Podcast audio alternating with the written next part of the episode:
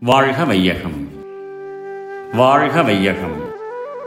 வாழ்க வளமுடன் வேதாத்ரி மகரிஷியின் உலக சமாதானம். கவிதை நூற்றி எழுபத்தி இரண்டு பற்றற்ற வாழ்வும் சமூக சேவையும். துப்பாக்கி குழைகளை நாம் தண்ணீர் போகும் துளைகளுக்கு உபயோகம் கொள்ள நேரும். இப்போது இருப்பில் உள்ள தங்கம் சேர்த்து இரும்புக்கு பதிலாக இயன்ற மட்டும் கப்பல்களில் எந்திரங்கட்கு உபயோகிப்போம். காப்பதற்கு சீக்கிரமாய் பழுதேறாமல் முப்பெரிய இராணுவத்தின் சேவை தன்னை முழுவதுமே சமூக சேவைக்கு எடுத்துக்கொள்வோம்.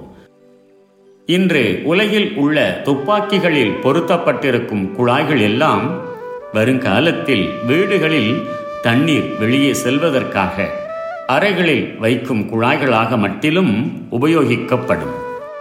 இதுவரையில் மனித இனத்தால் சேகரிக்கப்பட்ட தங்கத்தை கடலில் ஓடிக்கொண்டு இருக்கும் கப்பல்களில் அவை உப்பு நீரால் துரு ஏறி பழுதடையாமல் இருக்க இரும்புக்கு பதில் இயன்ற மட்டும் உபயோகம் செய்து கொள்ளலாம்.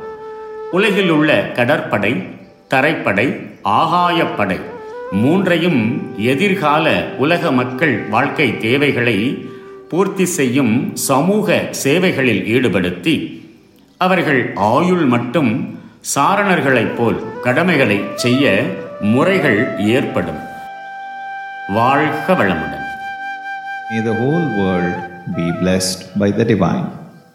World Peace by Yogiraj Sri Vedatri Maharishi. Poem 172 Service without attachment. One may wonder when visualizing the time of peace on earth what will happen with all the guns and other war weapons? Their various parts can be recycled for whatever use needed. For example, in India, there will be use for the barrels of the guns. They can be cut into pieces and be fixed in the bottom of the house wall for water to go out when the rooms are washed. The stock of gold will be of no use even for exchange. So the gold bricks may be made into sheets and fixed on the bottom of the ships to guard against rust by the sea water. Now there are three types of defense forces air, marine, and land. All these can be utilized for services to humanity to bring up the backward people and countries to the international standard of living.